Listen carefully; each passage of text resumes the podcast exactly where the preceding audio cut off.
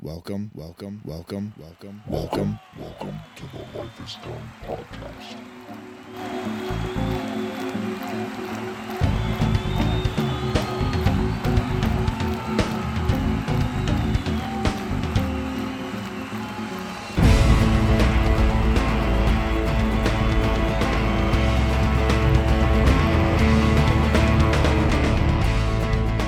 There we go.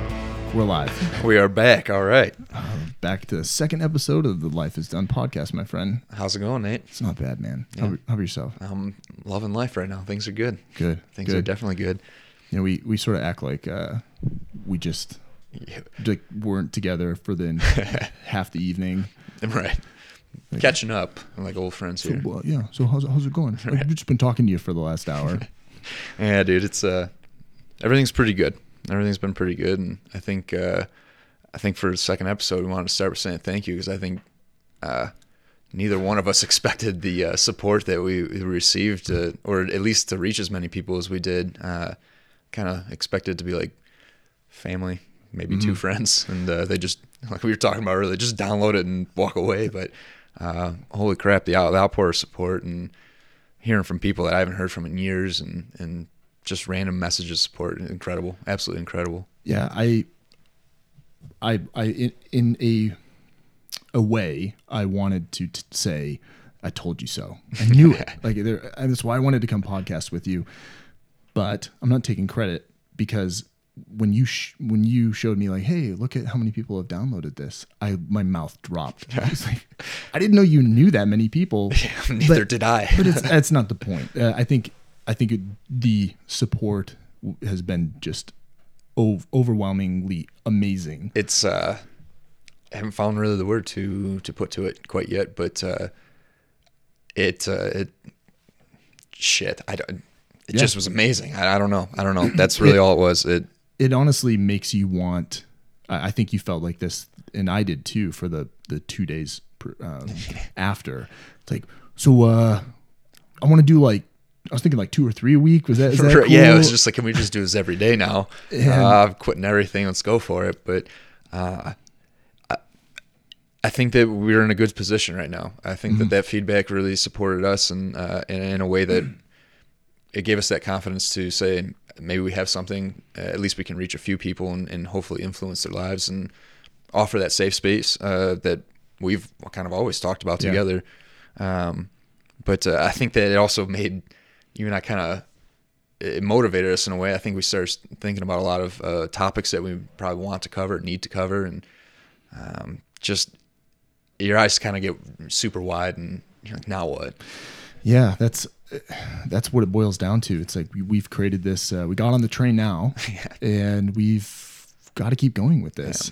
Yeah, and it- it's you, we touched on it just a little bit, kind of pre-showing, but I think the the context of the first podcast, though we felt like it was a bit superficial, it sort of set the stage for this podcast. And and without getting too much into that right now, it's sort of this idea to practice what we're preaching, especially with the first one, how to overcome adversity and the obstacles. But we'll just leave that for right now. What I would like to do yes, is for those of you who found the podcast on podomatic.com, that is our hosting website for the podcast. So Brian has created the RSS feed so that you can find the podcast in iTunes. And I'm sure a lot of you are listening on iTunes right now. So you're thinking, yeah, I know. But that being said, for our iTunes listeners, please log into iTunes and there's a subscribe button for the Life is Dunn podcast and there's a star rating. So if you liked it, go ahead and give it a good star rating. all the stars, If you hated it, well, still all the stars. exactly. Um, it just helps us um, reach up in the uh, move up in the rankings a bit and help to reach more people. Um, you can you can obviously listen to the podcast on Podomatic, and most likely, obviously, if you're not listening on Podomatic or iTunes, you found it on another platform. But for word of mouth, for those people who use Android platforms, you can find it on whatever app you're using for your podcasts. So that's the plug. Cool. And again, really support, really supportive, and just uh, yeah, speechless. yeah, right. Uh, I think we're we're sitting here spitballing, trying to figure out what it is because we haven't got it yet. But yeah, uh, the, the support's been amazing. The the listenership's been amazing, and you know we we hope that we continue to push out. it, it the the excitement uh, it is we talked about a little bit and when you're positive you're probably going to attract a little more positive in your life or make better decisions but uh, Preston and I went down to with a with a buddy of mine out here uh, we went down to the parade of lights I think it is whatever the parade is in, Den- Denver uh, the other night and afterwards we went to this German beer tent and I, I was in awe you, this is the first time I've ever been somewhere where you can actually feel the happiness like seeping out and just everybody was having a blast. So I was like, oh man, this is this has been rolling almost too much. I don't know what to do. I'm, I've never felt like this high before. It, What is this a- feeling? Yeah, but I think everybody I was with were like, what's wrong with this guy? I'm just sitting there with a smile on my face, watching people, and just unbelievable how it all comes together. and you know what's what's true is even though you ride this high of this outpouring that you have like life still happens and that happened this week it happened with me i think it happened with you it's like even though you're sort of riding this tidal wave of of good vibes life still manages to just creep in and your head manages to creep in and say what the fuck are you doing Right. The life, the, the gift that keeps on giving, right? Yeah, It just yeah. never ends. But it's, uh, we talked about it before though, is how do you respond to those things and how do you limit the damage essentially for, you know, lack of better terms there. But, uh, I think that the other thing about last episode was that feeling of how do we, we felt it was a little bit superficial. I know that I got a few texts of, we're going to have to hear about like some of these issues all the time because it's kind of emotional. I'm like, well, it's uh, it's about to get a little bit uh, warmer in here, I guess, at that point. But um, I think that both of us felt that we probably need to reveal a little bit more about ourselves and um, not just say, "Oh, that's a story for another time," but to really dive into what what our struggles have been or are, and, and how we're different today. Um, but yeah, this this is probably going to be a difficult one for both of us, I guess, to sit here and do this. It's, it's we were talking about before. There's a vulnerability of just putting yourself out there almost forever for anybody, really. Uh, you know, like Yeah. I'm I'm open about a lot of my past issues and how I still work through them, and uh, it. Yeah, there is a even though that this is not a live podcast. I mean, we have the time to listen to this as many times as we want before we push it out. We could edit it, we could do whatever we want. We don't do that. But the point is there is a vulnerability of hearing your voice and knowing that this is captured not even in in the context of putting it out to the world, but it will eventually go there. And you have to really check yourself and dive deep. At least I have and I'm sure you have to really think about what impact this could make. And you know I thought about it. Uh, how could this telling this story um, impact me professionally and then I stopped and I thought about it and I said, well, you know what? It hasn't.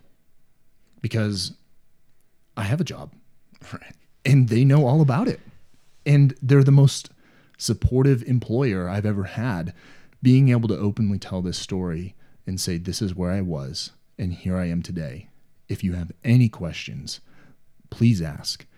And if you are struggling, or anybody, any employee, anybody, I'm here. Right. And- can, can relate to it. Exactly. When you can frame it that way, it it is a little less alarming. But I think for me, it is cathartic and therapeutic to be able to tell it, even though there's that nervousness of knowing that inherently people are going to judge you based on the story you tell. I think there's yeah. That I think that's the scary part is you you worry that people are going to treat you differently because you have struggled, and and we were talking about this before as well, but it doesn't matter because every single person is battling something. You know, like you might not see it. We're talking about all the nice things, you know, the highlight reel, the nice house, the cars, you know, to get to do everything they want to do. They still got to lay down at night. They're going to go to bed. They're probably going to think before bed, and uh, I think that's that's what the reality is. Is that everybody is some way can relate to this stuff. Everybody's said something to themselves that it wasn't the right thing to say, but maybe they got stuck down a rabbit hole with it. And uh, I think that's kind of the purpose of, of this episode is Yeah. number one to humanize us and, and, and hopefully connect with a few people, pretend, potentially make that safe space. And if people need to get in contact with it, you know, us or professionals, uh, preferably, I guess, at that point. Um, Don't, but, don't uh, listen to anything I say. right but uh, it's it's important for us to do this i think and, and i think our purpose is is more of reach people connect with people and, and hope that we can spin all these situations into a positive Mhm. uh, uh, state of mind and and help people realize that this you're not doesn't have to be this way Yeah. and you can conquer a lot of stuff uh, and and usually it just takes that first step so So there's a a quote, and I've seen it over and over. And I have this whiteboard that's right, right by the end of the uh, table in the studio, and it says, "How you do anything is how you do everything." And I'm not one for like corny whatevers, but it I, I like to I put it up there for this podcast because sometimes when I dive into this story, I think that I've failed on some sort of level. And society can help you formulate a narrative that makes you think that you have failed.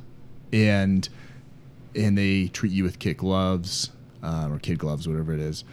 And there's I think some people have a chance for redemption and other people in my situation haven't. And like you said before, the the reason that this conversation is so important, obviously, is a to touch people, but also to frame the subsequent podcast that we do Sure. have to be able to say whatever our experience is, touch on it, and then people have that to reference. And you know the the story I'll tell and the story you'll tell, unfortunately, are timeless stories yeah and uh, I I didn't create this. I'm not the Adam and Eve of this story, and nor will I be the uh, the rapture of this story, if you want to get biblical. But you know, I, I think just to dive in here, and I think you and I were because this is not an easy thing to talk about. Yeah, I feel like we're we uh, we're both kind of uh, Uh, circling the wagon here, but uh, So- not attacking. So um, yeah, you can only frame this so many times and how we're going to do this. But uh, the last podcast, I well, when we started this, we're like, uh, just as we hit the record button, I looked at you and said, "So, um, like, uh, do you want me to go first? Do you want to go first? And there's really no way. there's no There's- structure for this. One. There's one. no structure for this one, and uh, I think what you said is the Jesus take the wheel kind of thing. But I'll just uh, I'll open up, and I I think we both alluded to in the last podcast that you know we've struggled with either mental health issues or on some um, some sort of continuum, um, substance abuse abuse dependency, and and I said that I did, and really didn't dive into it Right. too much or explore or elucidate on it because it just wasn't the time, and I this is something that I have battled with. And if you really look at it in the context of my life and I don't know how many times I'm going to say context on this damn podcast today but I think when you take a hard look at substance abuse and what we as Americans as humans and you know uh, world citizens the substances that we consume whether it is prescribed whether it's alcohol whether it's tobacco whether it's any sort of drug um, we don't think about we don't think about it until it becomes that that problem. And problem is is relative. Um, for some people a problem is it's just too much coffee.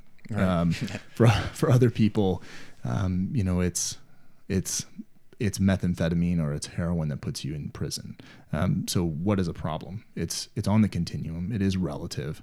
And to frame that for this um, i think i'll just uh, kind of dive in here and i was and please inter- inter- interrupt at any time You're good, man. Roll. I don't know how Good. to do this. I've done I've done close to like what is it? Uh, family, friends, you're probably about to learn some shit from us. um, you know, I've done what close to uh, probably like a hundred plus hours of like podcasting material, but like this, I've I'll sound like an unarticulate bastard. But It's all right, man. We're so good. I I got out of the military in in March of 2017, and I had said before in the last podcast that when I left the military, it really wasn't under the best terms that I wanted to leave. Um, there was a point where I was planning on leaving, and it was either going to be within the next, you know, eight to 12 months from when I got out in March, but it just happened a little bit sooner. so, in uh, in 2015, so October of 2015, I actually had the, the stupidest injury anyone could have who works out. Um, you know, people ask like, you know, so what happened? And you're like, oh, I, I got an injury in the army. It's like, oh, he must have, he must have been doing something army. Like, no, no, no, no. Let me let me be very clear. I was working out in my garage and loading up the bench press and clipped either side of of the of the bench, securing like 270 pounds of weight on this bench press. So here I go. I get the first one, and I'm three quarters of the way up at that point in no return, and just triceps, shoulders, everything just gives out. Oops. yeah, 270 pounds, bam, right in my right in my sternum, and I heard a crack pop, you know, like like Rice Krispies, like knocked the wind out of me, and I couldn't. So now, what do you do? You push the damn bench press off, Right. and the weights fall, and you're good to go. Well, genius clipped them, so here I am, rolling the bench press down my chest, across my abdomen, across my nuts, down my legs until I could push it off. And just the adrenaline kicks in and like that was stupid. Anybody seen it?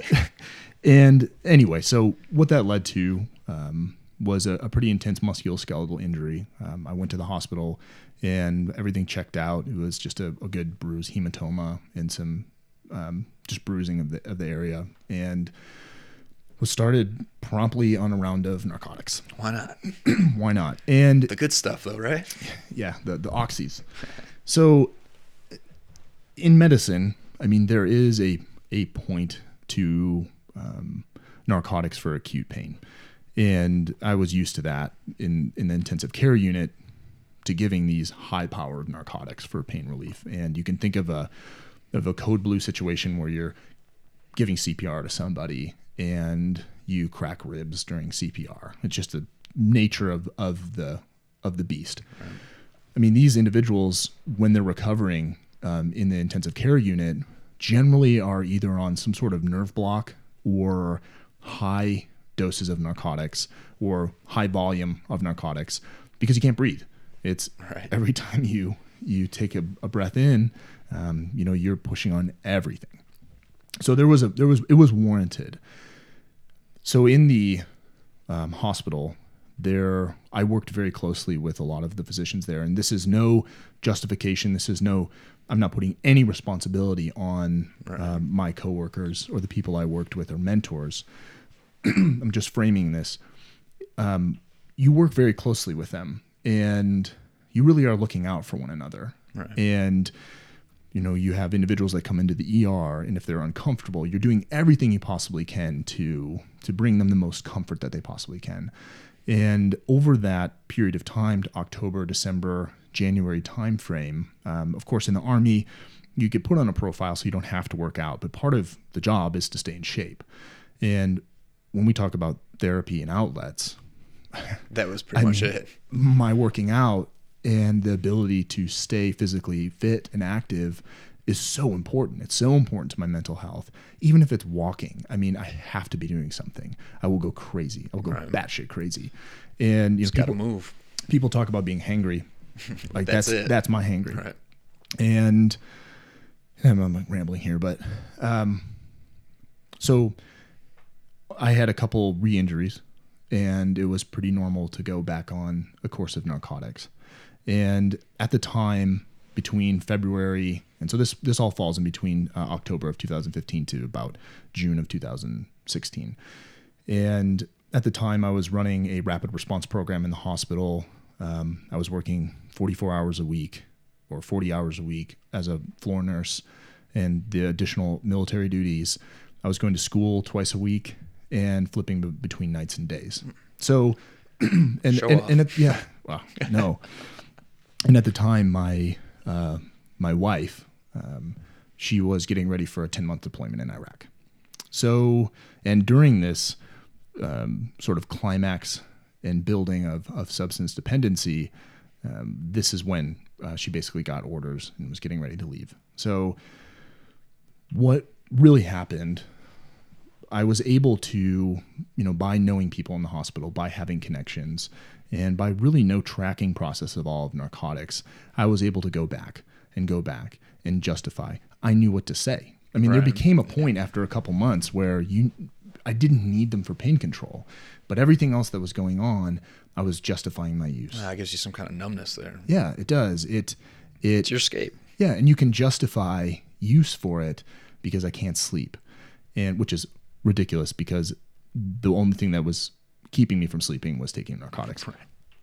Funny how that shit works, but you know, at the time, up until I quit, um, I justified every reason to use it, and I hid it from every single person, even before my wife got on the plane to leave for Iraq. Had no idea. Uh, my friends, my closest friends, had no idea, and there became a point where I I stopped getting the prescription, and I was done. I said I can't look like a pain seeker anymore. This is ridiculous. Like at some point, I'm going to circle back around, and they're going to look and be like, "Oh, I've Yeah, how you're on, many- a, you're on a few of those, huh? Like, oh yeah, it's a, it hurts. So I stopped. And what's funny is you think that you have a whole lot of power over yourself. You think that you will always have control of this executive function, this this decision making process. But there's something that just chemically changes that gives you what you call a case of the buckets. And here I was in the intensive care unit surrounded like a kid trick or treating. Every door, everywhere. everywhere, every door, every room, and you know, I was, I was, um, I had a lot of responsibility in that unit, and it allowed me to do. I was kind of multifaceted, and so my hands were in everything, and it. I don't know what the trigger was, but it it flipped, and I looked at this opportunity to continue my dependency Right. and it it's a ugly road because you you go from this person who can justify a prescription which many people do it's a doctor a doctor ordered it so you know like How right bad can it be? Oh yeah, no, that's good, right? But I know better. Been doing this for a while, and I think the first medications that I took, you know, I never, I never created a situation where a patient never received a medication, but we would have waste all the time, leftover medications that we had to get rid of, and you know, I broke the trust of a lot of coworkers who believed that I was doing the right thing with those leftover medications, and I I pocketed them, and there became a point, um, you know, last use. Um, you know, people talk about this um, this medication fentanyl that flies around. It's synthetic fentanyl from China. There's um, it's anyway. It's something in the tune of a hundred times more powerful than morphine. Nice. Yeah, it's it's the shit. Um, to, take you to a- places. to a better con or to give better context to this, um, or or better um, a, a way for people to grasp this, heroin users typically we think of heroin as if you take it you're addicted right off the bat and it kills you when you take it. Um, heroin users are overdosing because their medications are laced with fentanyl uh, in in some cases, and when you get laced heroin with fentanyl, you take the same dose that you normally do, but you're adding something that's roughly 100 times more potent to the heroin. This is what I was using straight up, unadulterated from the pharmacy, straight from Big Pharma. And it it is insane to listen to me through these headphones tell this story because I, you know, I'm 18 months from the last use of this.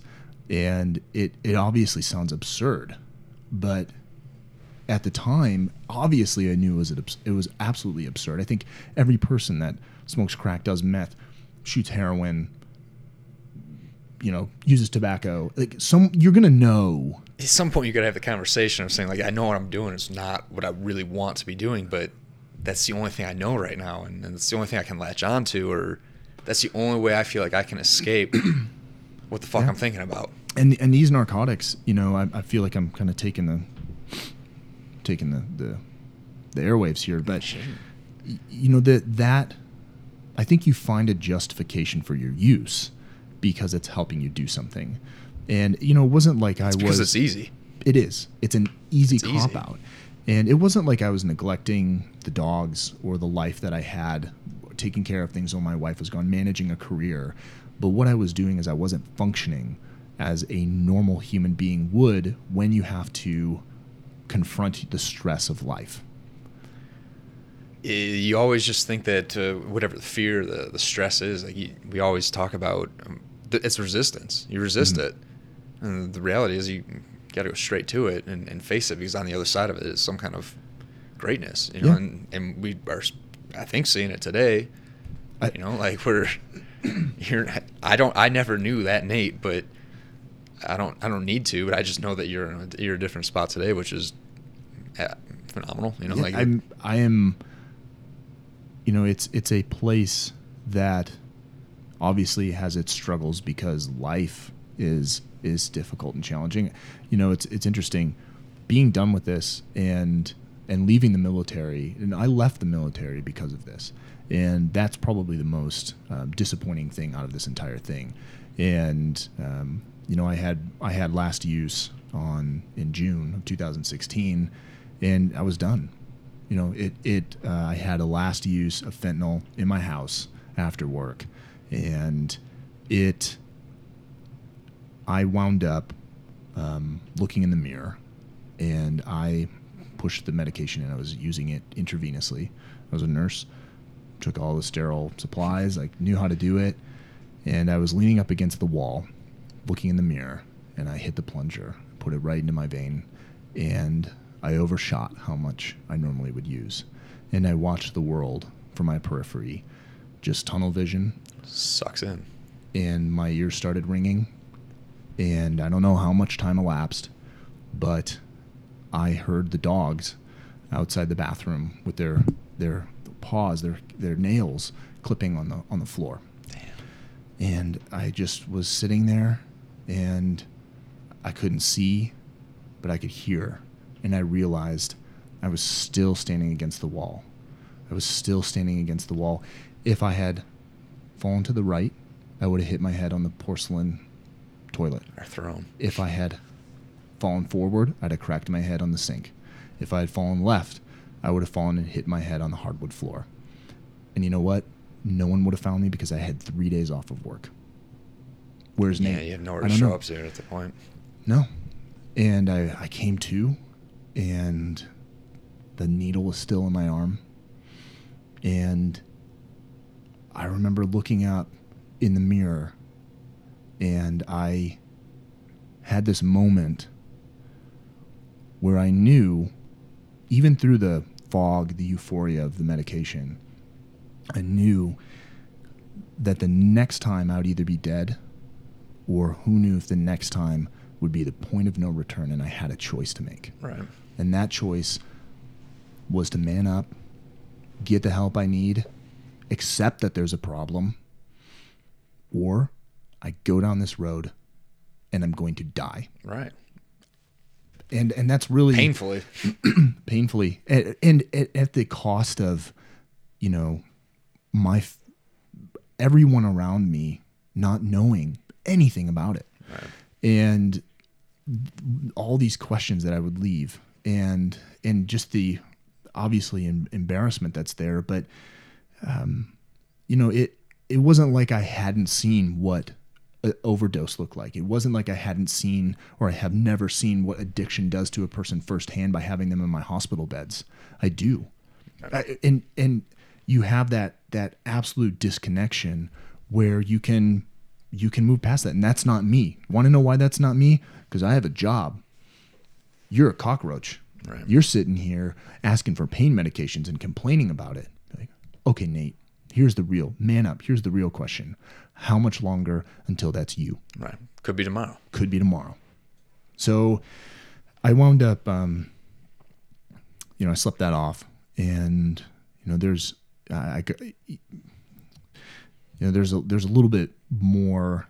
Um, you know, I had to, you know, I got the help that I needed, and you know, I let my command know what happened. My command found out, and you know, I did what needed to happen. I got off the floor and was put in a different type of role, and still had meaningful, uh, productive work at the hospital.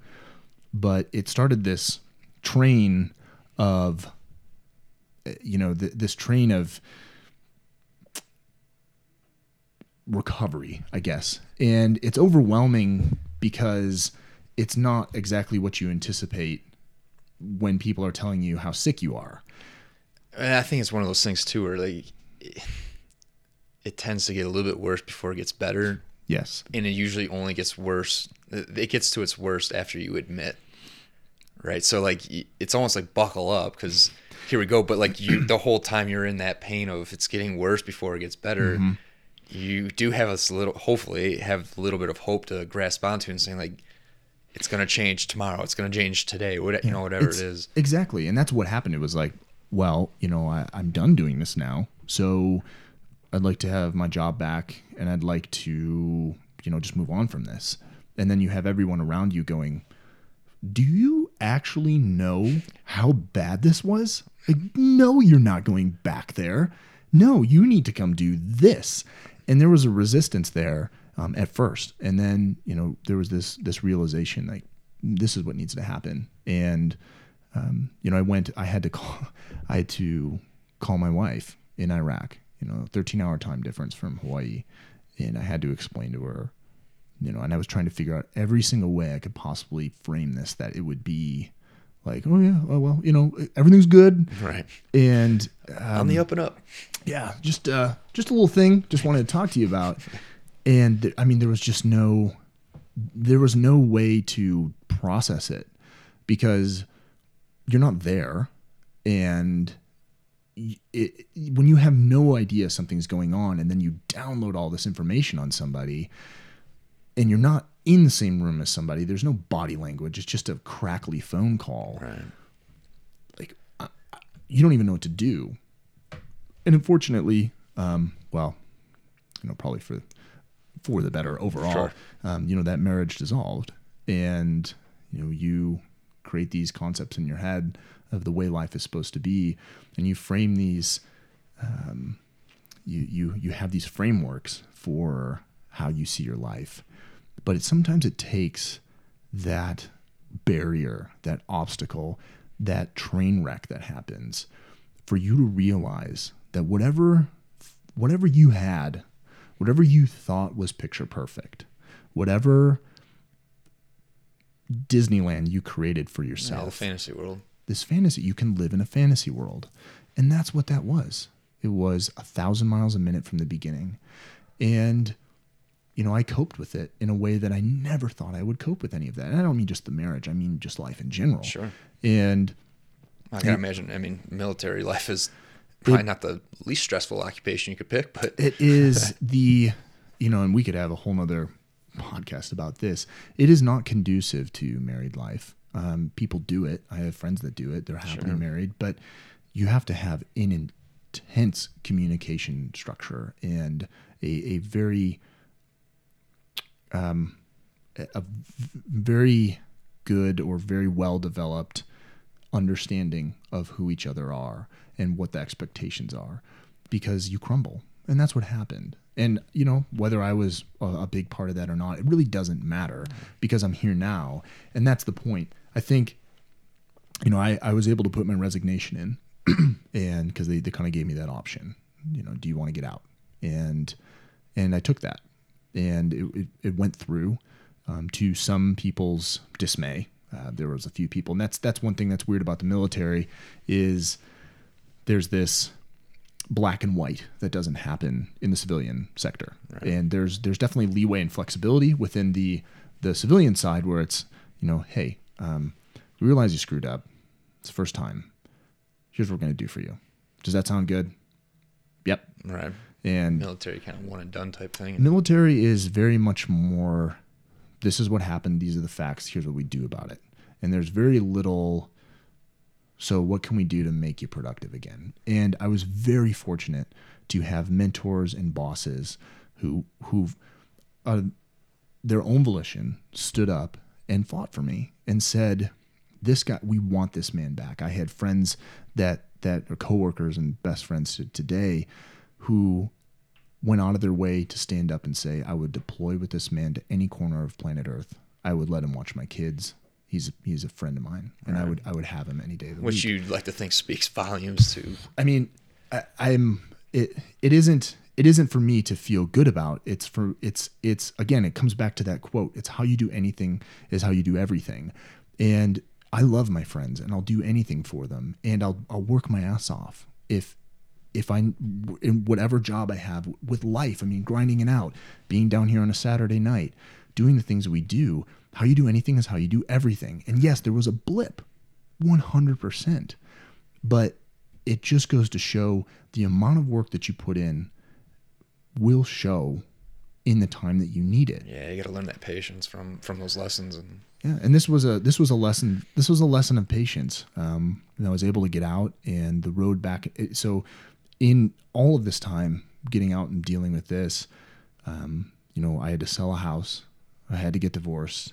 I had to leave the military that I knew for my entire adult life, transition back into civilian, and just, all right, well, pat on the ass, and here Yep. you go. Here's your DD 214, which is your ticket out of the military, and good luck. And I, I, I remember getting that that packet, and I left, and the the uh, officer who, the, the civilian who signed my paperwork, exit exiting paperwork, he just reached his hand out and he said, "Well, thanks for your service. Good luck." Business. and then handed me a manila envelope and he said here's all your stuff. Don't lose it. And i kind of looked around and, and i said so, so I'm, I'm out? Like i'm done? He's like yeah go home and you got to take your uniform off. You're done. And i remember driving home from from Wahiawa uh, on oahu the city there and driving down. It's this like long sloping drive back down into south oahu and you just kind of see the ocean and the clouds in honolulu and I remember just, I was in this state of utter shock and disbelief that it was just done. And I was just bawling my eyes out all the way down back into Honolulu. Just like it's, it, I don't go to work tomorrow. I don't show up. Everything I've done, everything I've trained for, I'm just done. hey, what do you identify with now? There was, I mean, so there was nothing really to identify with Which I think with. is is an issue that a lot of people struggle with. Any any transition, any change that you've you've lost, you lack an identity, mm-hmm. or you you feel like you you lack an identity. I mean, you are who you are, and you have the people that you have. It wasn't like, you know, all my friends uh, in my I couldn't go hang out with my, you know, my boss or the mentors that I had. Like that still was there, but it was it was this just absolute disconnection and deconstruction of everything that I knew and the safety net that I had. I mean, people bitch about the military all the time, and but it's a love hate relationship. You leave it and you're just done. And people have this. I talked to a buddy of mine who just got out, and he said it just. I mean, he he is he's married still to someone who's in the military, but it, it's that idea that I drive by any military post I see today, and I can't go in there. Right. But I could go into any one any other day in the military, and it's just this idea that you're just disconnected. right? you Just know? it's it's it happens so fast. It, it's like that. Nothing really happens in black and white, but this does. Yeah. and and anyway, so at any rate, you know, I went through the divorce. I went through the selling the house, leaving Oahu, and figuring out what the hell I was going to do with my life. And I knew that this was something that I would have to declare when I I wasn't going to stay in Michigan. I knew I was going to come to Colorado, and I knew that this would be something that I would have to declare on my nursing license to get here. There was no way that I would be able to walk through these questions about, you know, your mental health and your substance abuse and dependency and honestly answer those questions. Tr- you know, honesty had been my policy from from end point, like when I stopped. and I wasn't going to stop that now, you know, and and and just like no, um, no substance abuse. Nope, Never heard of it. Uh, yeah, I don't know, man. That sucks for that person. You know, and I had a lot of friends at the time who were moving, and um, you know, uh, God bless, you know, my friend Leslie who was getting a nursing license where she moved to, and and then her husband Drake, of course, who you know just been this bastion of of support. Um, if you listen, shout out. um, you know, and she she was asking me like, how I'm I going to answer these questions, and I said, I'm just going to answer them. I, I, I have to, but I knew damn well that when I did, it wasn't going to be the state of Colorado wasn't going to say, oh, okay, well you told the truth, so sounds good. Check, Right, go. yeah. You're good to go. And you know that that really um, really stalled the process of getting here and starting life because it had to go through approval uh, from the board. It had to go through. I mean, government work works at government works pace. Right. It's not the free market economy, and there's no quarterly profits that they need to talk about. So, you know, from March up until you know September, October timeframe, you know, is in limbo. And I mean, we met back in Michigan during this time, Right. and you know, kind of figuring out like, what are you gonna do? Oh yeah, going to Colorado. Like, and it was really hard for me to explain, you know, what what I was gonna do, because a lot of people, you know, it got to a point where it was like four months, five months, and it's like, no man, I'm just, you know, sold a house. Like I'm just traveling. I'm and enjoying finding me. enjoying life, and like after a while, people were like.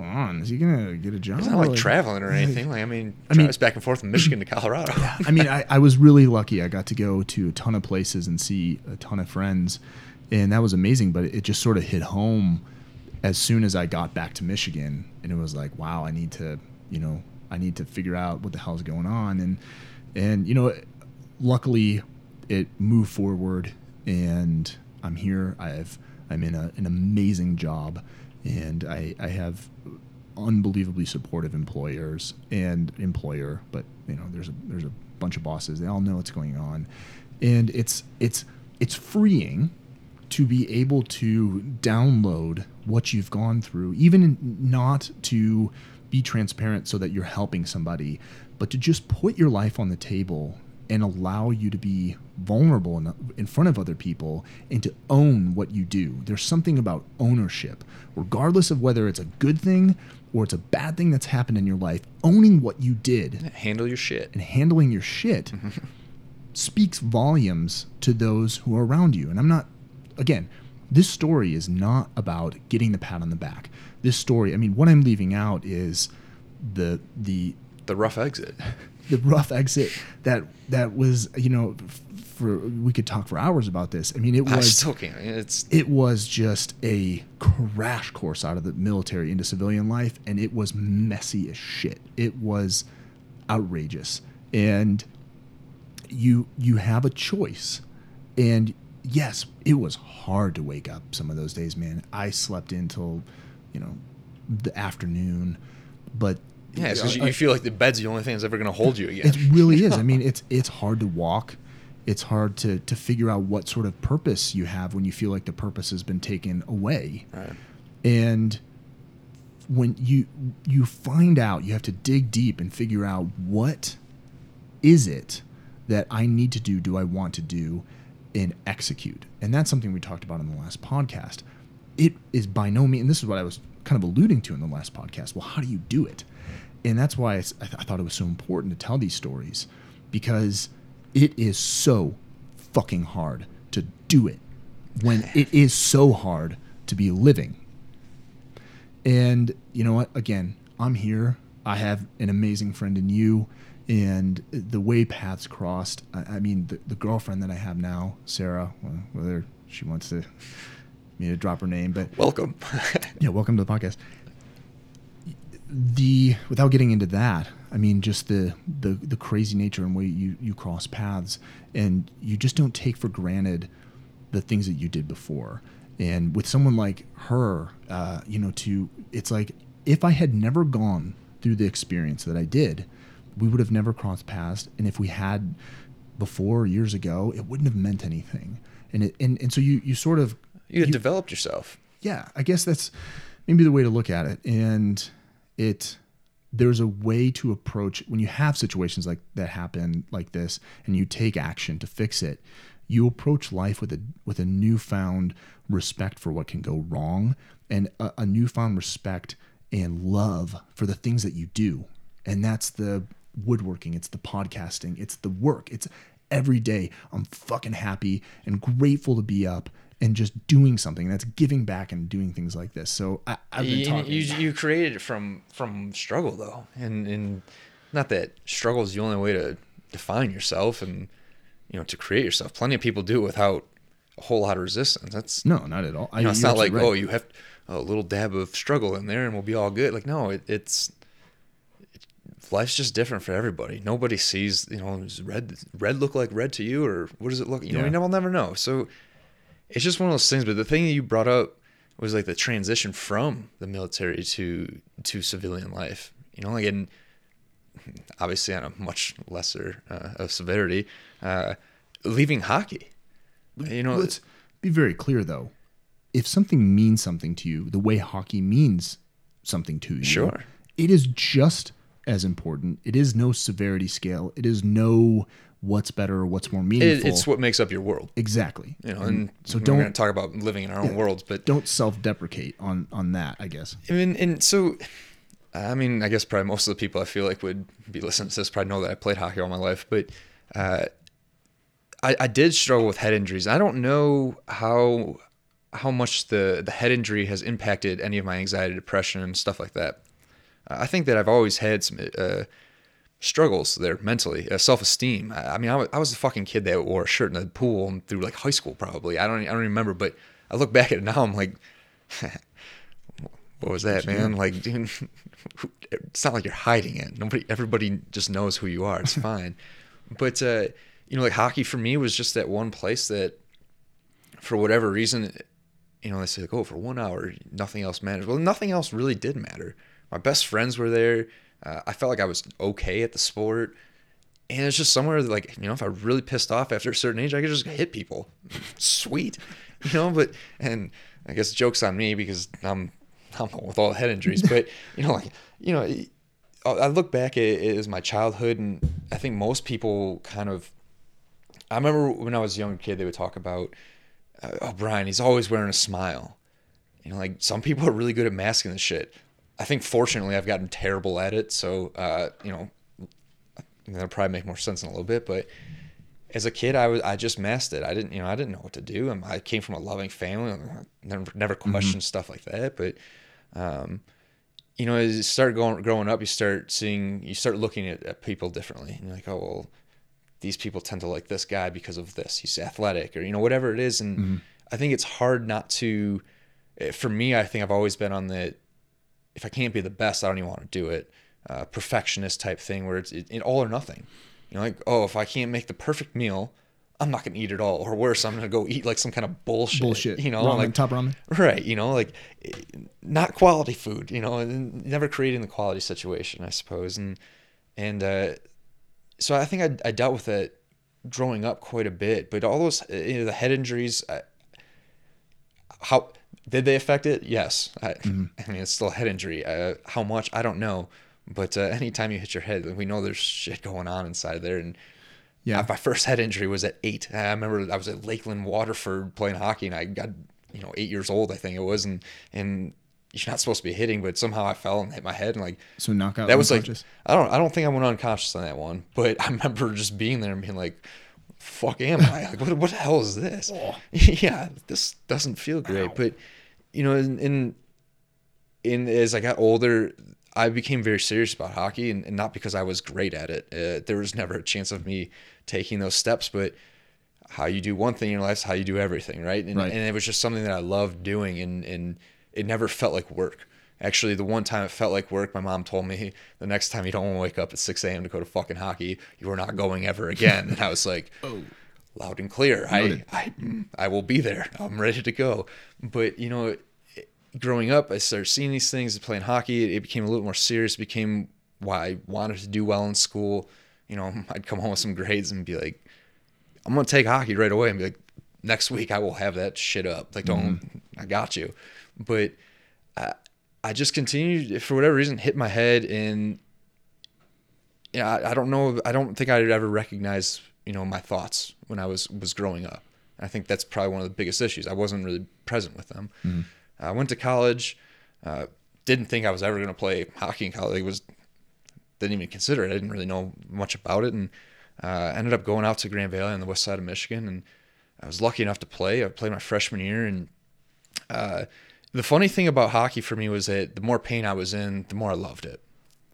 And uh, I, I had between the head injuries, I've had both my shoulders surgically repaired. I've had two knee surgeries. Like all these things, pretty much head related. You know, I didn't do a whole lot after that. Play music and no other contact sports, but all this stuff was happening, and I get to I get to college, start playing, and and I I meet some to this day my best friends, my absolute best friends, and uh, I remember thinking as we're playing, we're we're gonna leave college as national champions at some point, and that was like the one thing that, for whatever reason, I told myself and I believed it. So I would put myself through this pain because I was like, I'm all in on this. Mm-hmm. I want like this is this is possible. We can we can be one of very few people in the world, ever. And and so I was I would put my body on the line. I mean, like I remember lifting somebody else's stick on the ice and my shoulder falling out of the socket, and like just pop it right back in. It got so lax that it just Jesus. in and out, no problem. So you know you have all these things happen, and then my junior year, uh, I got I got hit in practice, and it wasn't even something that really should. It was a hit that if I saw, I'd be like nothing, just bump. I went out. I remember waking up, looking down the ice in practice, and thinking like, how the hell did the play get down there? Why am I here? And then next thing I knew, I was in the shower. You know, like coach kicked me off the ice. Like, You're not healthy.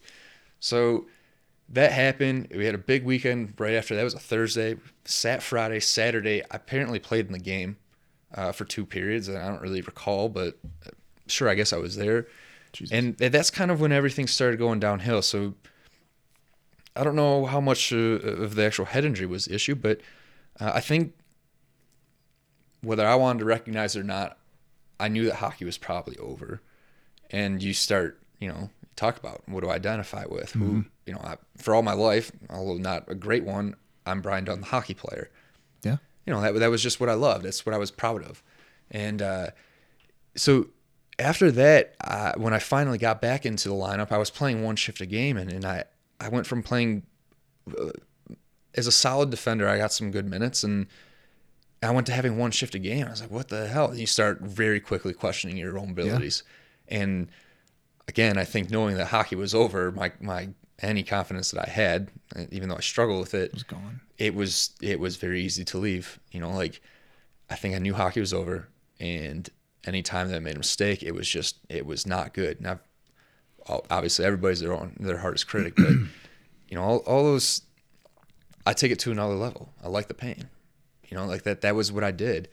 Um, and you know, through all the surgery, I had a couple surgeries before that. Like I never, no issues. Everything was good. Didn't didn't enjoy alcohol, or anything like that. And then through that year, uh, I, uh, you know, you're in college, you start experimenting a little bit, and I, I liked smoking weed. That was not the issue, but uh, you know, Xanax. First time I took Xanax, man, that was a fucking party. I don't remember how I got home. I remember I was supposed to leave the next morning super early, and I woke up to my roommate Josh uh, pounding on my door at one o'clock in the afternoon, being like, "Dude, are we actually gonna do this, or you know, what are we doing?" uh, but I had fun, and I didn't. That was uh, that was the release valve for me. Mm-hmm. Didn't really touch them after that. I started experiencing all these issues with the hospital where I would get these incredible, I guess, m- migraines is what I would call them, and uh, sometimes it'd make me vomit, and then I'd pass out, and then sometimes I'd wake up convulsing, which they tested for seizures. They called it seizures, but nothing ever showed up for seizures. So, uh, you know, no issues now. Uh, so, but uh, you start having all these things. I mean, that happened for the rest of my junior year, and and no one really had the answer for it. You know, so you start looking at okay, now now what the hell's wrong Yeah, with me? What am I? Uh, yeah. I'm, I think I knew hockey was over, although I still was anticipating coming back. That's at least what I would say. Mhm. You know, I'm, shitty relationship, and, and I mean, it got so bad that some of these times I would pass out, and uh, I would be, I one of our friends that we just rip on all the time. he, I was calling him my best friend. You know, like just being super nice to him, and everybody's Yeah. like, "Well, what the hell's going on now?" So. You, all these things are happening. I go home for the summer. I'm playing in a beer league, get in a fight, hit my head on the ice, and, and that's that was the time that I was like, "Fuck, it's over." So I wake up next morning and, like, Mom, I, I, I can't do this. I hit my head. I'm not feeling good. Like all these things. Go out, go out to Grand Valley, talk to our coach, and this is I was kind of laughing with the military uh, exits. Uh, coach, sit down. I'm like, gonna tell him uh, thank you know all these things. All this, have this heart to heart with him. I tell him I can't come back. he stands up. He shakes his, shakes my hand. Says, "Best of luck." I was like, "What the hell, dude? I'm, a, I'm only 19 years. Like, my, what?" And this guy played like handled business. He left home at 14. You know, like to play hockey. So you're, you're looking for the fanfare, the confetti, right, like the the pat on the back. walk out Thanks a lot, on the man. shoulders. We appreciate Yeah. you. It was just nothing, and I think that's when I was like, "Holy crap, man! Like, what is this gonna be?" And uh, luckily, when I moved home, uh, my sister's friend owned a gym, and, and she uh, encouraged me to start training and, and work towards my certifications. And unfortunately, that, that gym had climbing ropes, and uh, you know, you're talking. I, I was in a relationship that it was did not start off on the right foot and should never probably even happen. It, glad it did because great things come from those, that stuff. But everything in life just seemed like it was piling up. I don't know what I want to do. I don't know why I can't stay healthy. I, I feel like I hate myself. I hate myself. That Mhm. was that was really what it was. And uh, so one night I was at the gym alone, and, and and you're just in this. You latch onto a thought. The thoughts and you know it's surrounded by four walls in the ceiling, and those that all those walls just start collapsing in. There's no stopping them. When when you latch on, it's it's game over, and, and at least in the state that I was in. And so I decided, you know? I've thought about these things before. I've thought about suicide. I've thought about what a burden I am to people. You think about hospital bills and the girlfriend, like all these things that I don't feel like I'm good enough. I don't deserve all this shit. And so you, what's your escape? It got so deep that okay, now we're thinking about these things, and I tied the noose. I stood up on a box. I put my head through it, and and just the feeling around your neck. Uh, that was enough to pull me back out and, and say, like, dude, this is not, nope, not today. You know, you're just hysterical. Sitting there alone, you know, it's probably 11, 12, 1 o'clock in the morning, whatever it is, is clean the gym. And I, ha- I hid that. I didn't tell anybody. And finally I was at therapy and, and I couldn't, I couldn't hold it in because I knew like I'm continually thinking about it, which probably is meaning that I'm going to find another way to try it. And how many times you want to try before it works. Like most things, you're like, oh, that'd be sweet if it worked the first time. Not that Huh. sweet. Thankfully, it hasn't. It never worked. Uh, so the therapist by law is like, well, you know, we can't let you leave, and um, that was rock bottom for me. Uh, being checked into a psych ward when you you don't have the answers, but you know that this is not really what you are, who you are and I can I can I mean you you get checked into a psych ward and uh you know, they, they take the, the laces out of your, your shorts shoelaces. Like you can't you can't have it your phone. I was in there for a few days and and I could use like the you know the phone on the wall. Yeah. but the cell phone I wasn't allowed to have it. Luckily my mom uh, what's up uh, would bring it in with the one hour visit Yeah. visitation a day and the rest of it you're just hanging out with people that are, are struggling with life or have you know other diseases and uh, i can for i can definitely tell you the worst that i've ever felt in my life is is staring my mom in the eyes who is probably feeling as much if not more pain than i was at the time uh, you're you're on this bed you're hysterical and you're just waiting for them to drug you to to just put you out Mhm. uh, which is probably not the greatest idea that they ever made with me. Uh, Ativan is a hell of a drug. Yes, Um, sure is. But the, the literally the worst feeling I think I've ever felt in my life is, is staring back at my mom, knowing that she would do anything in her power to make me happy, and you know, you know, not that the rest of my family wouldn't, but she's sitting there right there, the the woman that birthed you, Mhm. and she's got to let her her son she's watching her son because he tried to kill himself uh, or s- deeply considering it uh, you just got to walk away you know, like that. I have that picture ingrained in my head. It, it'll probably never go away, and it's the single worst feeling. You you know, you talk about feeling like a burden. Yeah. Fuck, I wish I hadn't had to see that because it probably just it's not. It would have been easier. So you go through that whole situation, and and I came out of that numb. And I got on I got on meds, which is a whole different story. Uh, you know, antidepressants. Whole different story on that for some other time. But it it just was it. I was numb. You know, you could you could have shot my dog that I never had, but loved dearly, and I would have been like, oh, whatever. Between the medication and just knowing that I just hit rock bottom was was enough. Didn't care.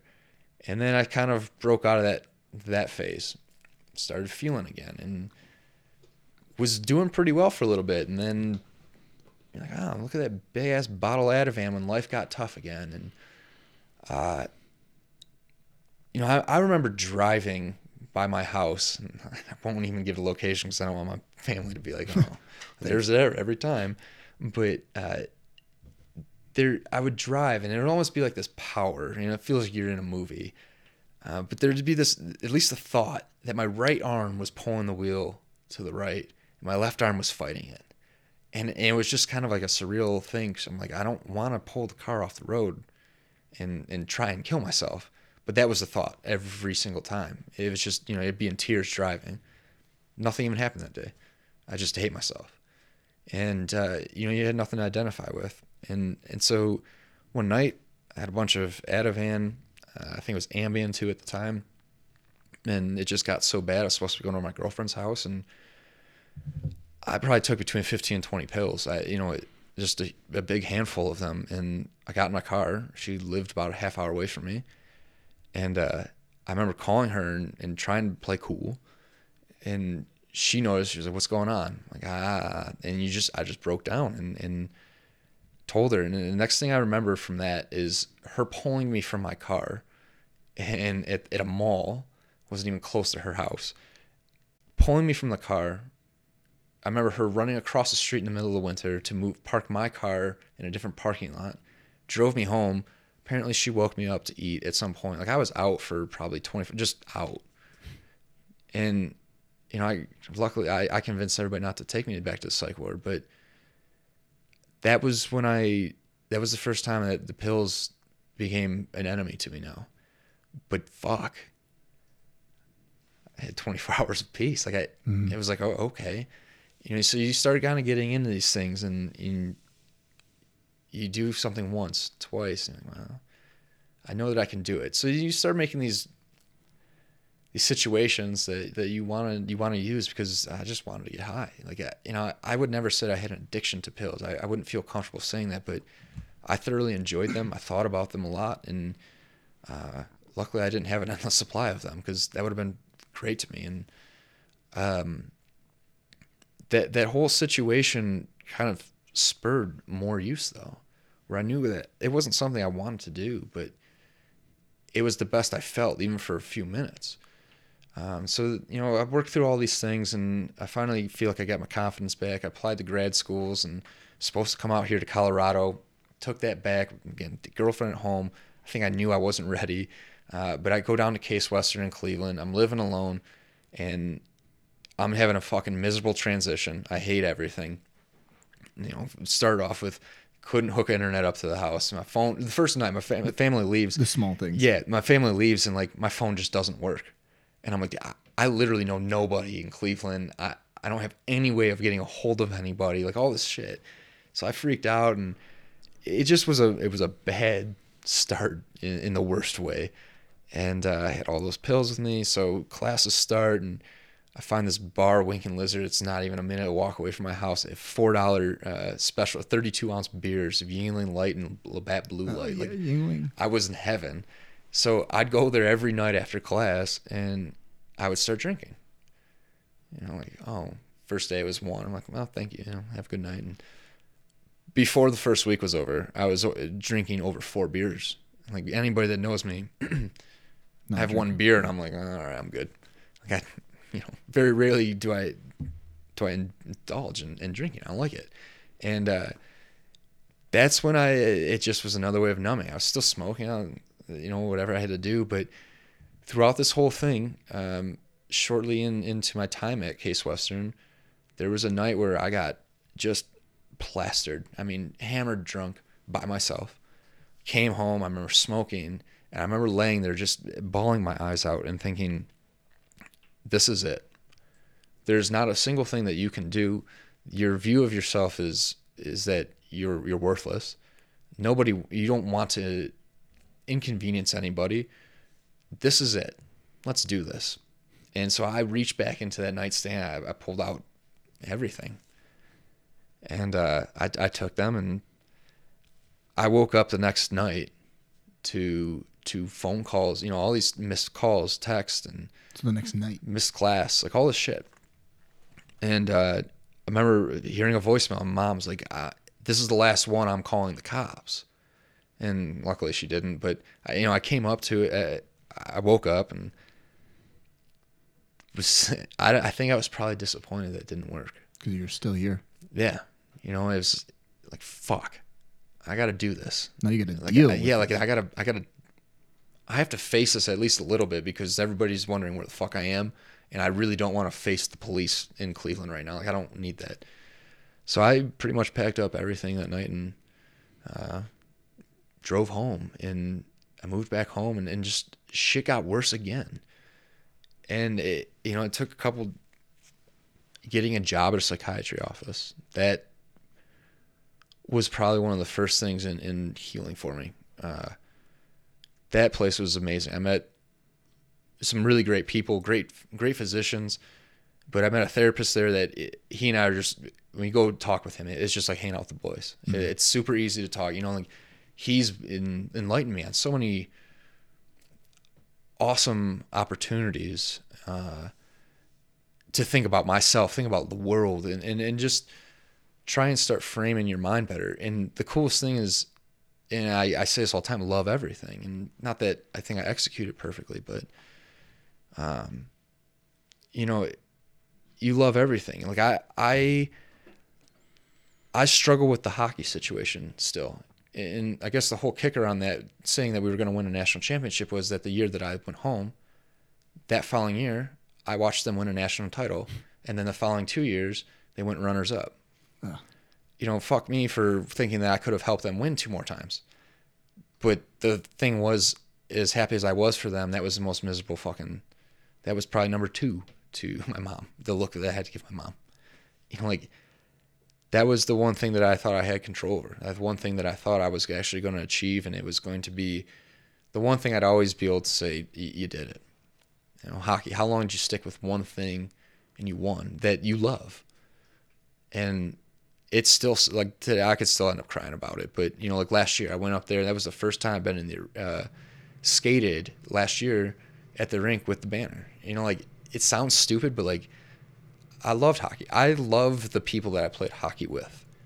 You know, like even growing up, there is no no thing in the world like a hockey locker room, and I wholeheartedly believe that. And it's kind of what we're trying to establish of it's just guys talking. Like we rip on each other and we, we make fun of each other. But at the end of the day, I know if I called one of my buddies right now, like, what's up? What do we need to do? What, we're good. We're gonna get through this. You know, they, they listen. They're they're they care. And there's something about the sport of hockey. I'm sure you know military is mm-hmm. very similar. It's a brotherhood, but that was the one place that I just always felt safe. Nothing hurt the way it hurt outside of hockey. Mm-hmm. And I think that was another big reason that I was driven to want to take all these things and and ultimately kill myself. You know, and and that you it sucks to think about, but when you look back at it, these are the things that are creating creating the opportunity to want to do all this stuff. I'm learning more about myself, and I know sometimes that sounds funny, but how how are you going to compliment somebody else without really putting your own work in? And um, whether it's just in teaching, like I, I don't go and teach people math. I've never accomplished anything in math. You know, I did what I had to do to graduate high school and Yeah. pass in college, but I'm not teaching those things. But psychology, the hockey, there's things, those are the things that I feel like I contribute to. How do you start doing more of that? And I I think that the whole purpose of uh, us doing this today and I'm sure there's probably examples that I'm just freezing up on that that happen. You know, like and, and they'll come out, but we wanted to humanize these things and say like it's okay for it's okay that you're feeling that way. It's not okay for you to quit. It's not okay for you to accept that. I think that for me, luckily, I never reached the point of it working, and I'm, you know, I'm incredibly fortunate for it. People say, "Do you think about it still?" Well, yeah. Mhm. You know, when stress hits your life, and you just- now it's not. I'm, when am I going to do it? It's pay attention to the route you're taking down with the stress, and make sure that you're doing everything to maneuver your way from falling to that hole. And take a managing it. different, yeah, take a different direction, and. uh you know, like I, the the Cleveland thing still bothers me. The hockey thing still bothers me. There's, it's never, it's probably never really going to be fully accepted, but it is one of those things that they have created kind of who I am, what I want to be, and, and the direction I want to take. It's building that confidence. I mean, I got another head injury. I, you know, disclose this for my family, but I broke my shou- uh, collarbone, and, and, and like I think it was June, and I hit my head. I was, I was feeling that thing, like oh God. And then I come out here and I felt like I had a bunch of confidence. And you watched, I think you probably watched me unfold a little bit. It was nothing like Cleveland, but I was struggling. I was, school is, sh- I shit the bed in school. I struggled mightily this semester. And right now I'm okay with it. I'm happy with it because I'm, I'm now we're podcasting. I'm reading Mhm. more. I'm starting to find out that what do you want to do? You know, like you, you hear a lot of times we, we've talked about this, like who's going to want to be with the guy that's in school at, you know, 55, you know, 92 Yeah. years old. And the reality is the right person does, but what's, why do we have this conception of you have to have it done by 30, you have to have it done by 25, you know, whatever, wh- what's wrong with what you're doing? And I Mhm. think, again, the whole purpose of this was that we, we, you know, first of all, everything happened with support group, right? Like, Yeah. you always have it. We got to find it. You know, like, a friend reach out to me and say like, "I'm sorry, I wasn't there for you more." But part of allowing, so- part of someone being there for for you is you allowing them to be there Mhm. for you. So like, you, I'm not willing to work. Uh, it's not going to happen. Yeah. You know, and I think that we wanted to break down those walls. We wanted to humanize this, make a connection, and and I guess that's going to give us that platform to go forward here Yeah. and and hopefully talk about other things more positive. But at the end of the day, it's a, it's a matter of on the other side of all that struggle of the pain that you're feeling right now is something that is pretty exciting. I mean, you watched it again just a few weeks ago. It just felt like It clicked. yeah, like all right, you know what? Yeah, it's gonna suck sometimes, but the good times are gonna be really Mhm. cool. And why don't you just actually appreciate them for a change and enjoy yourself? What do you Yeah. want to do? Go do it. You know, and if you don't know, ask. You know, just these things where you have to speak up, and I think that's really what we wanted to accomplish from this today, and. and uh, hopefully we do in some way and if people are struggling or with anything it doesn't have to be you know as serious as suicide it could just be anything Yeah. talk to somebody you know reach out to your friend your friends care Yeah. and I- and I was, yeah, I mean, and I left it out, but my family was just like yours, this, this bastion of support that I could call a, mom- a moment's notice. And, you know, some people aren't as fortunate to have that. And I realize that, but there are ways to reach out and there are people you can talk to. And, you know, that's why I would say my, my phone's always on right my Instagram, my Facebook, anything's always on. Anybody can reach out to me at any point with anything. It doesn't have to be substance abuse. It doesn't have to be addiction. It can be anything. Um, your shit relationship or careers going. So like those things are at the end of the day, the mindset of how you approach these things. Are you gonna are you gonna accept what it is, and are you gonna continue to move forward with it? Are you gonna take your steps forward? Are you willing to accept failure as Mm-hmm. a gift, which I believe it is. Like you you get an answer, right? If you're right, you got an answer. Now you do the next thing. If you failed, you've got an answer. You do the next thing it's it's the same thing, just one feels a lot better than the other. Mm-hmm. Yeah, exactly. But rea- the reality is, like, when you win, it's it, it's hard to learn from a win. It's easy to learn and say like, oh, okay, well, I can't do this, I can't do that. I need to do this a little bit differently, and all of a sudden you're taking that step again, and the next one might be the one that works. And yeah, it's, that's that's the the hope that I was missing. I was Mm-hmm. I wasn't attaching to that. I was attaching to it's easy to find negativity. It's everywhere. Go ahead, beat the shit out of yourself. yeah. It's right there. I mean the and and even to to piggyback on on what you said, you know, I I think you take the the opportunity to explore who you are in what you have. And in this case it's you know this in in my case it's a substance abuse issue. And you know, I haven't and and and gone down that road, but you know there's always going statistically I am more likely to go down that road than someone who's never used. Right. And I think over this period of time, as much as you'd like to deny, or I would like to deny that it will never be an issue again, it's better to take it head on and say, you know what, Nate, if you don't man up and accept this lot that you've been, you've created for yourself, then you are more likely to go down that road again if you don't and it, it is difficult to self-reflect. It's difficult um, to to really dig deep and try to figure out who you are because you're going to open up a lot of doors that that suck. And but like you said you you build from that you build from that recognition. You build from that that um, from the learning about yourself. It's a, it's a growth opportunity. Exactly And- like it's at the end of the day, it's changing your, your from a fixed uh, fixed mindset to the growth mindset. Exactly. like everything is is just more data that I can build off of and learn about me, learn about that, this, whatever it is. And now the more information you have, generally, gives you a more accurate answer to which direction I need to go or want to go. and it, it is all about growth because you don't you know it's you talk about these obstacles and these forks in the road and these things that you that are in front of you. And you know how do you get past that? And growth can be as easy as trying to learn more about yourself so that you can recognize signs so you can recognize the stresses so you can recognize why and how you feel a certain way. And those are the things that can help you get past that. Well, and everything you're describing right there is, is a matter of being mind associated.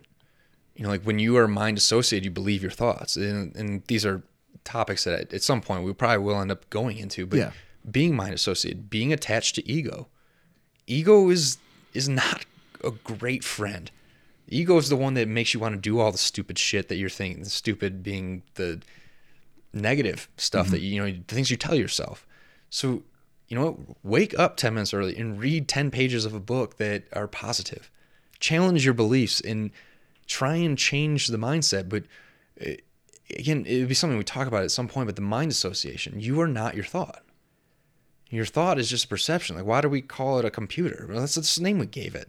It could have called it cup. I don't, you know, like could, it would have worked if that's what we called it. that's what that is Right, you know, like oh shoot, but like it- it's one of those things of you are not your thought, you know. So why not create a better environment for those thoughts? You you don't want to act on those that that negative stuff in ever, but we intended to. But like the positivity, you build your confidence, and it could start with right. Wake up, open a book. Yeah. and, then we talked about that. And eh, just take first steps. But it, being mind associated is something I struggle with, and that's probably why I like don't remember anybody's names. I'm always thinking about X, Y, and Z when I'm supposed to be at A, and it's hard to be present, especially today. I mean, holy crap! But I think that's a lot of what the issue is: anxiety, depressions. You you are associated with your thought and the ego, and the ego is not your friend. Mm-hmm. It's just it's. I mean, every once in a while, he, gets a lot. You know, every squirrel, every blind squirrel finds a nut, right? Every once in a while, I might run into one, but the ego tends to drag your ass down, and the more you feed feed it, the stronger it gets. It's I mean, for it's just like a yeah. new life form. for me, it was it was not confronting, even though it looked everything looked happy, everything looked perfect. I wasn't able to recognize or allow myself to believe or to understand that I wasn't actually happy, and you know that is a is a case for numbing, and it's a case for walking away. I mean, you talked about um, creating positive thoughts for yourself. And it's not easy to do that. And I remember having to go to therapy and you know it was it was which really, is probably the greatest place in the world. yeah by the way am- amazing uh, Think I you don't have a- problems? Go sit down for an hour and let me know that you don't want to leave after I, that hour. I have a, uh, a mentor who said uh, I was sitting in her office right before I got out, and she said, "I just want to let you know, um, I'm not friends with anybody that doesn't go to therapy. And I'm like, well, why? Because they're the most introspective people I've ever met my entire life. Because they're willing to lay it all out, Right. And they're willing to grow. And I, I think for me, it was to get into positivity because I thought that I could do it all myself. I thought getting done with this, it was, I'm good. Like, I don't need anybody's help. I got this. I've got to pick up the pieces as a guy. Like, I got to pick up the pieces and fix this myself. I'm a fixer. I'm gonna, I'm gonna do this. And I think I was positive in the sense that like I could do it, but I had to allow myself to go through the process that professionals set up for you. And with every ounce of of um, uh, what's the word I'm looking for? Uh, uh, um, of pushback, I suppose. Um, you know, I had to change that perspective. Yeah, you, you were you were resisting everything. was resisting You know, exactly. like it's it, it, it's like how do you make anything when you're working out? How do you want to get strong? How do you want to grow? Add more resistance. exactly Struggle. It, and so I had to show up, and you know, over time, it became a. I had to rewire and and think that the only way that I move on here and grow is to accept what I have to do and the places I have to be and the ability to be vulnerable and be introspective.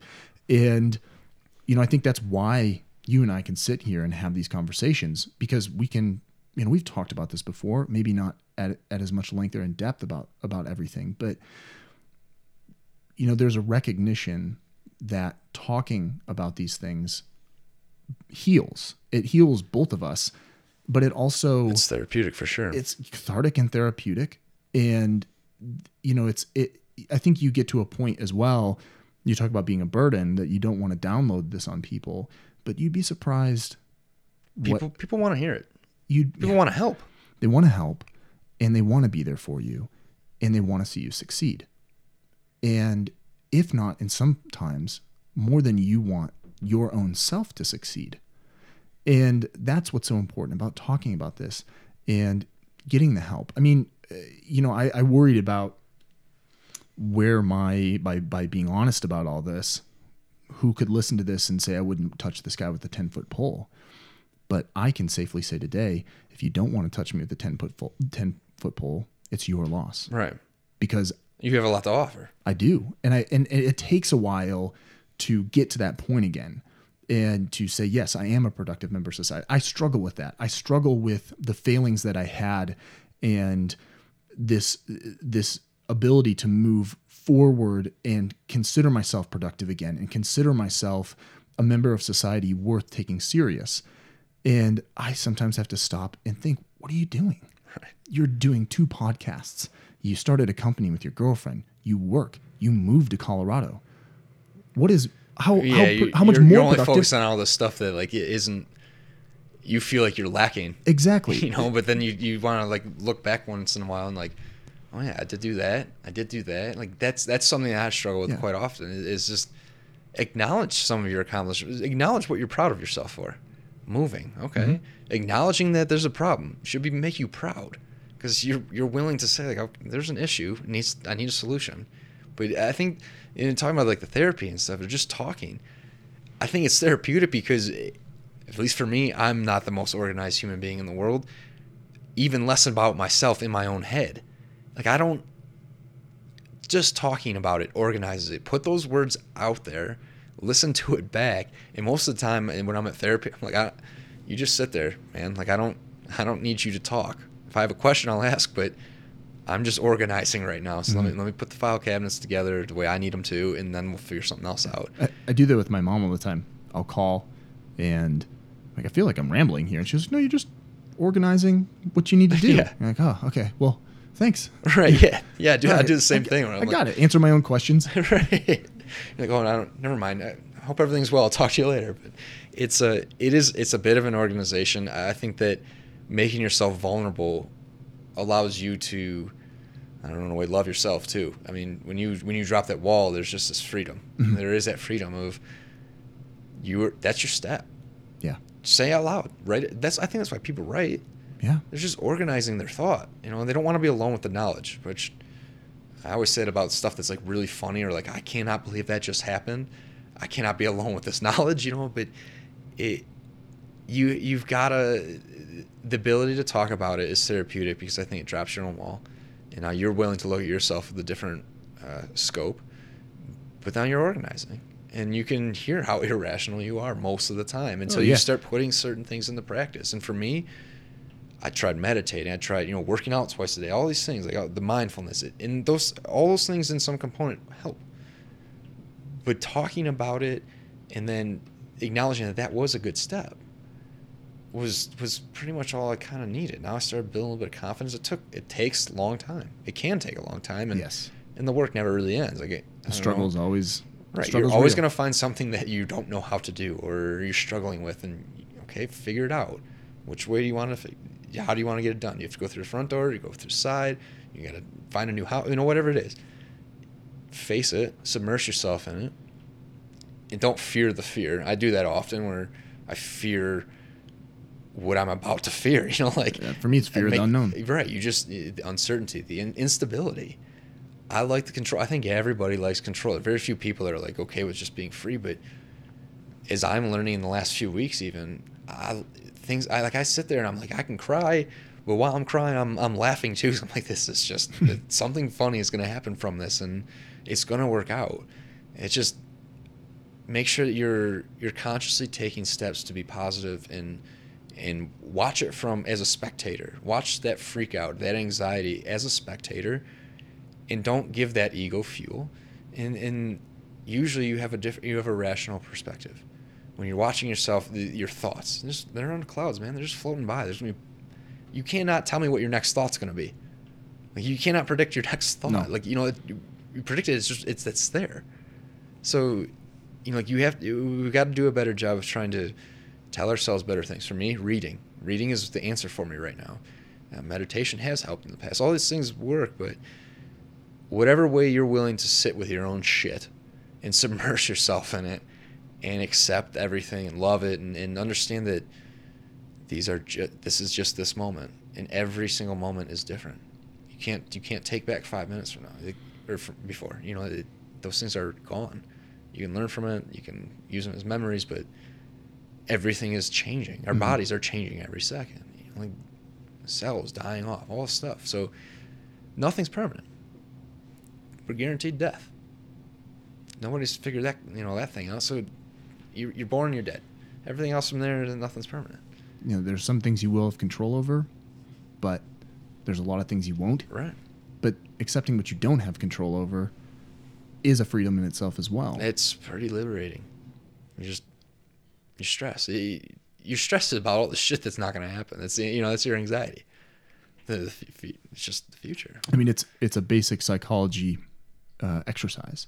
Like you said, you have a thought to a situation, and you write down all of the irrational thoughts that are coming into your head. The world's ending. I'm losing my job. Girlfriend's gonna break up with me. I'm gonna have no money. And then go to the next column and write what really is probably going to happen. Right. And when you do that exercise, you realize it's, it's probably not going to be the end of the world. It, it's. Uh, I had a therapist who do this exercise where, you know, whatever whatever the situation was, let's just call it you know, being best and worst. Anything. You're the best at X. Feel it. Picture yourself as as the best at this. Feel yourself being the worst. What are people going to say? How do you feel? What are you going to say to yourself? And as you keep swinging back and forth, all of a sudden they feel the same. They feel like nothing. Hmm. It's just not there. And that I remember the first time he did that that exercise. I was just like, "What the hell was Yeah. that?" Some some magic. And he's like, "How do you feel now?" I was like, "I don't feel shit. what, what was that? I need more of Yeah. that." And I need a prescription. right. Give me that. Can what, what's the retainer on this one? I, can you just walk around with me every day? I can just tell you everything. But it, it's how do you reach certain aspects of this? It's it's facing that fear of breaking down your own walls, admitting that there might be some kind of issue. And the issue again could be, I don't know how I'm to pick up one kid while the other kid's at this, and those are stressors. You are stressed about those things. Now, not all of it escalates or manifests into some super deep depression or anything like that. It's just a problem you create a solution. Someone else is to pick up this person, but those things can become the the first thing that starts that whirl the mm-hmm. the whirlwind down. You're Yeah. you're just you start sinking fast. So how you face everything head on, acknowledge that it's probably never nearly as bad as we think it is, and that we are more capable as human beings. You are more capable of finding a solution and growing yourself and learning how to maneuver whatever the obstacle is. You know, like Yeah. I think one of my things is I don't know how to do it. I don't ever learn. You know, well, no, you're not going to learn. You never try it. Like you've gotten this far. You know, like I just say, like, oh, I'm terrible at making decisions, which I believe I am. But I make a lot of really serious decisions when I'm driving a car that I don't even think twice about. Like, oh, I'm going to turn. I- I'm not consciously like, I, left turn right. You know, right now I'm turning left. Like, no, I'm just like turn left to the light. You probably don't even. I don't recognize I'm even doing that. And it's just one of those things of your thoughts are everything. Everything is built off your thought, and when you attach that negativity, everything else around you is going to tend to be that way. And, and just you have to face. You have to face the fear. Indeed. Well, hey man, we're about ninety minutes. Really? Yeah. Okay. Threw- Yeah. Not that we need to stop. No, no, no. We're good. I uh, Never. eh, Well, never. In the last two times now, hasn't uh, hasn't felt ninety. No, not at all. So I just I do want to say two things. The first being, um, you know, it it is it has been a a blessing and a freedom to be able to live with people, and and I'm talking about you. I'm talking about Sarah and and Preston, who I can freely speak to about these things, and to be able to share my story with you um, is you know, I don't know if privilege or honor is the right word, but to be able to do this with you is an absolute privilege and an honor. And to be able to have the conversations that I do with you, even the thousands of conversations we have that don't get recorded, um, is, um, you know, I don't really have words for it. And it's, I, I, I thank you from the bottom of my heart. And, you know, you've, you've heard this before and allowing me the time to talk about it is and listening and giving the feedback has been a, a, source of tremendous support. And I just want to let you know that I, I, I love you for it and I appreciate it. Shit, man. I made it through this whole thing without crying. I'm gonna be like, oh, well, it was the good part that made me cry. No, I, I appreciate that, and I, I, I think you know that the, that feeling is truly mutual, and uh, I think that is is what we're trying to accomplish. Of what are we trying to reach? Now, again, it doesn't have to be a suicide. It doesn't. It can be something tiny that affects you. Talk to people. Just stop. Stop bottling everything up.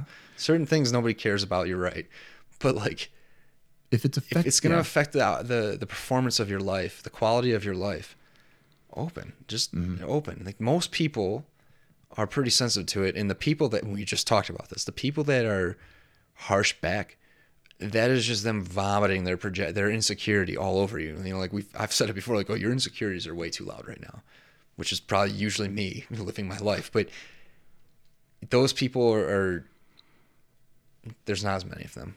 You feel like you're always scared that it's, it's going to be every person, but the reality is, I think most not. people are good, Yeah. and and people do want to do good. So talk and and it's it's awesome. I, I we've talked about the anxiety I had this week about about this Yeah. doing these things, and um, it wasn't. First of all, it wasn't nearly as bad as I was anticipating.